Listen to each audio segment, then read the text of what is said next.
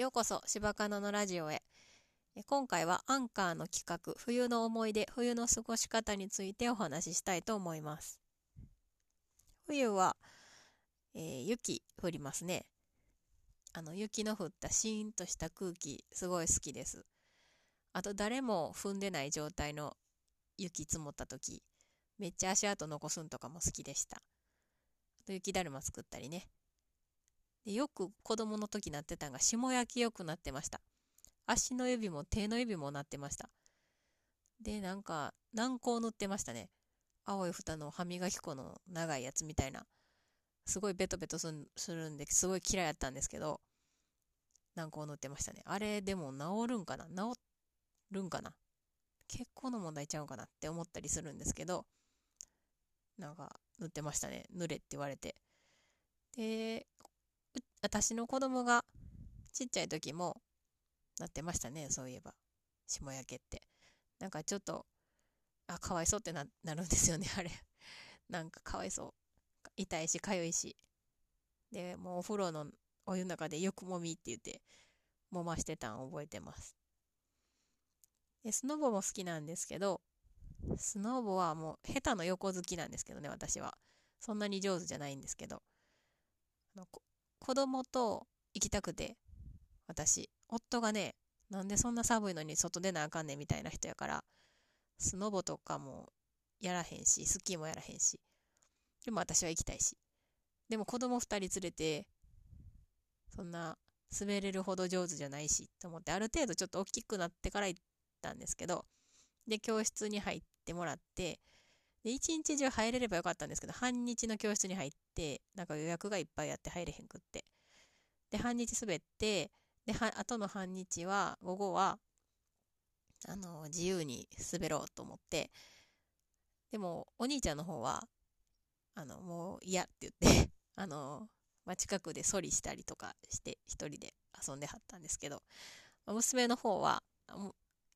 山の上まで行けそうって言ったんで連れてったら、怖くて滑れなくて、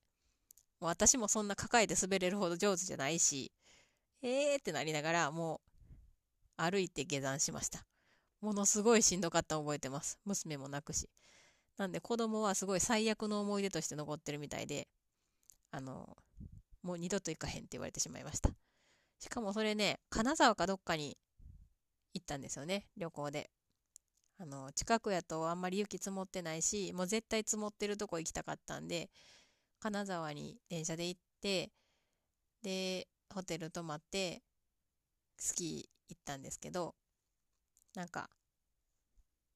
その旅行自体はすごい楽しかったんですけど、そのスノボ自体が楽しくなかったみたいで、もう行きませんって言われてるんで、今年も多分行ってもらえません。で最近は私友達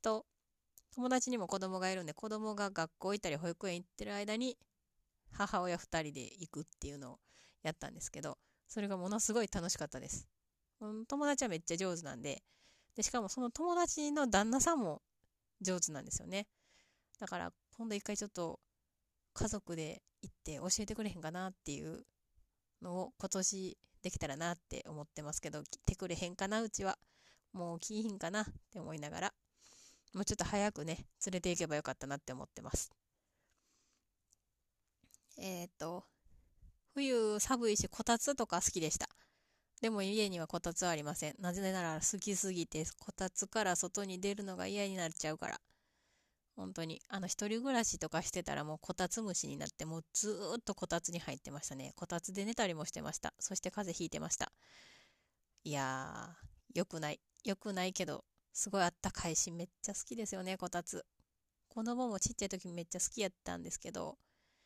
寝ちゃうしね、子供こたつで。あんなもう今みたいに大きなってから寝られたら、もうこたつから引きずり出せませんからね。絶対風邪ひくし。でこたつ欲しいなって言ってるんですけど、買ってはないです。でやっぱ年末年始の空気とか好きですよね。なんかちょっと忙しになって、なんか始まるような空気感